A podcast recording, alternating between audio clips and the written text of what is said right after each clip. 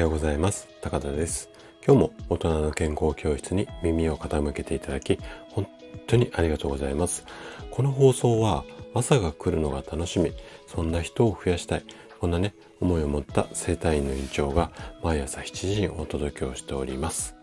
さて今日はね8のつく日で健康ハッピーデーです。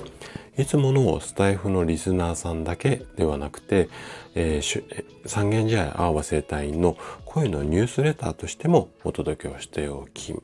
ごめんなさい、お届けをしていきます。はい。で、今日はね、どんな症状かというと、頭痛です。で、頭痛なんですけども、頭痛に関する解説っていうよりは、頭痛でこう患者さんからよくいただく質問について答えていきたいなというふうに思います。で、この、あの、質問に答え、よくある質問シリーズは結構ね、皆さんからご好評いただいてるので、今後もね、いろんな症状でやっていきたいんですが、今日は頭痛ですね。で、えっ、ー、と、例によって例のごとく症状に関するお話なので、いつものスタイフの配信、5分とか6分ぐらいの1回の配信よりも、ちょっと長めの話におそらくなってしまうと思うんですよ。なので、まあ、倍速だとか、そのあたりの機能をうまく使いながら、最後まで楽しんで聞いていただけると嬉しいです。じゃあ、早速ここから本題に入っていきましょう。じゃあ、頭痛に関するご質問ですね。えっ、ー、と、まず一つ目の質問から答えていきたいと思うんですが、一つ目がね、テレワークで頭痛が悪化したように感じます。何が原因なのでしょうか？これね、あの、ここ最近すごくこう、聞かれる質問になってきてます。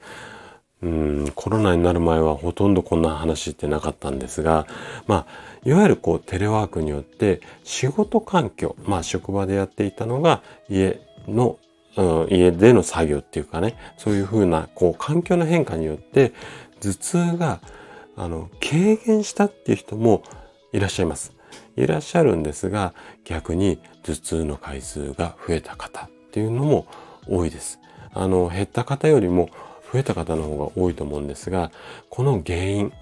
えー、いくつか考えられるんですけれども、代表的なもの4つぐらいちょっと紹介したいと思います。まず1つ目。これ、あの、あーんっていう方も多いと思うんですが、机だとか椅子の高さが合ってない。高さが合っていないがために変な姿勢で作業、長時間パソコン仕事をやって、それでえー、頭痛になってしまう。まあこういった原因ですよね。で、二つ目。二つ目は、部屋の照明が明るすぎる。もしくは暗すぎる。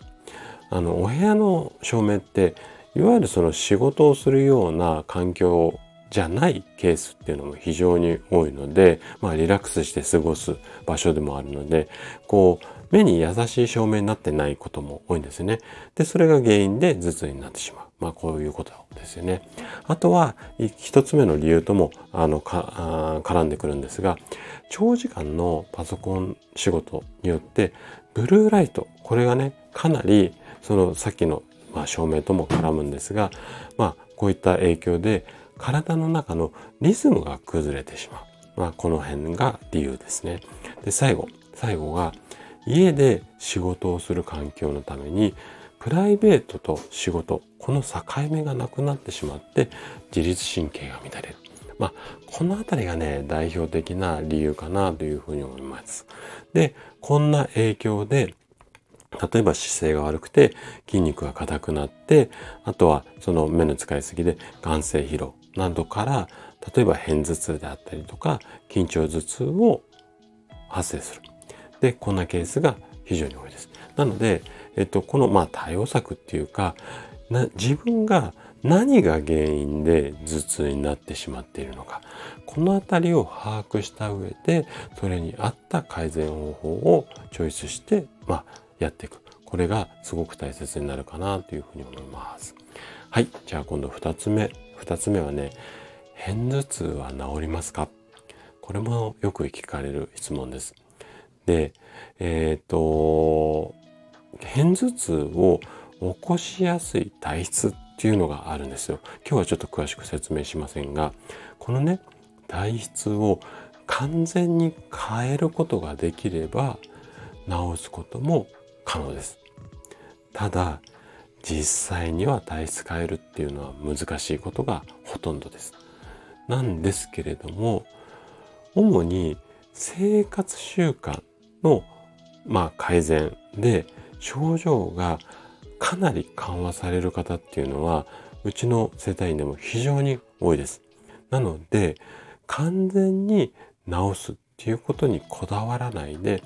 痛くてもなんとか生活できる。ね、ひどい方は寝込んじゃう人もいると思うんですけれども、痛くてもなんとかね、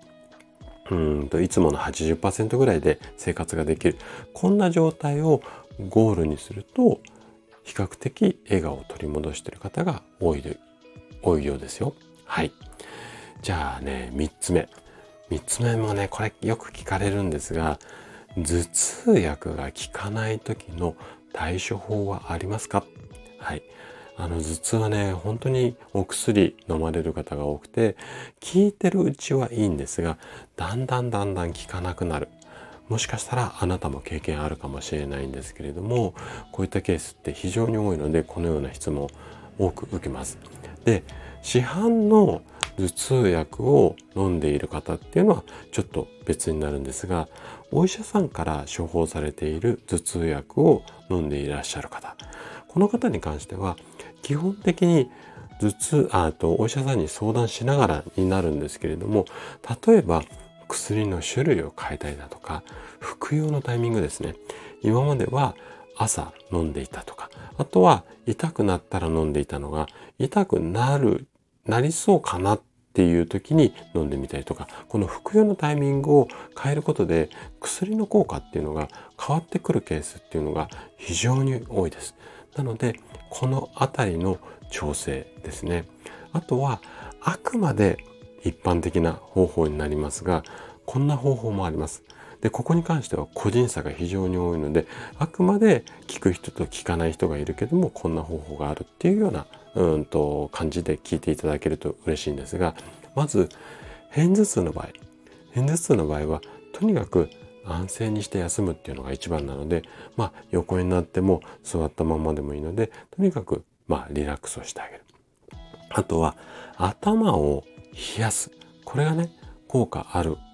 方も非常に多いので、まあ、頭というか、まあ、おでこあたりを冷やしてもらって、えっ、ー、と、痛みをやり過ごす。こんな方法もいいかもしれません。で、緊張型頭痛の場合、これはね、例えばマッサージをしたり、お風呂に入ったりして、要は、ま、緊張が原因での頭痛なので、リラックスするっていうことをお勧めします。で、もっともっと紹介したいんですが、あの、ちょっと時間の兼ね合いで、今日この2つぐらいの方法なんですけども、もっと知りたいよっていう方は、あの、実はね、私、あの、電子書籍を、えっ、ー、と、販売してるんですが、それでね、頭痛の本っていうのを書いてるんですよ。この中にね、1分ですぐに効く頭痛撃退法っていうのをいくつか紹介しています。なので、えっと、これ概要欄にリンク貼っておきますので、この、うんと、本なんかも読んでいただけると嬉しいです。はい。じゃあね、あと残り2ついきます。頭痛は遺伝しますか？こんな質問ですね。はい。これもね、すごく聞かれます。で、えっ、ー、と、一応一般的なデータご紹介しますね。例えば、お母さんに片頭痛があると、その娘さんの70%、息子さんの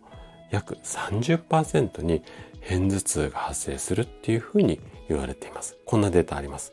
で、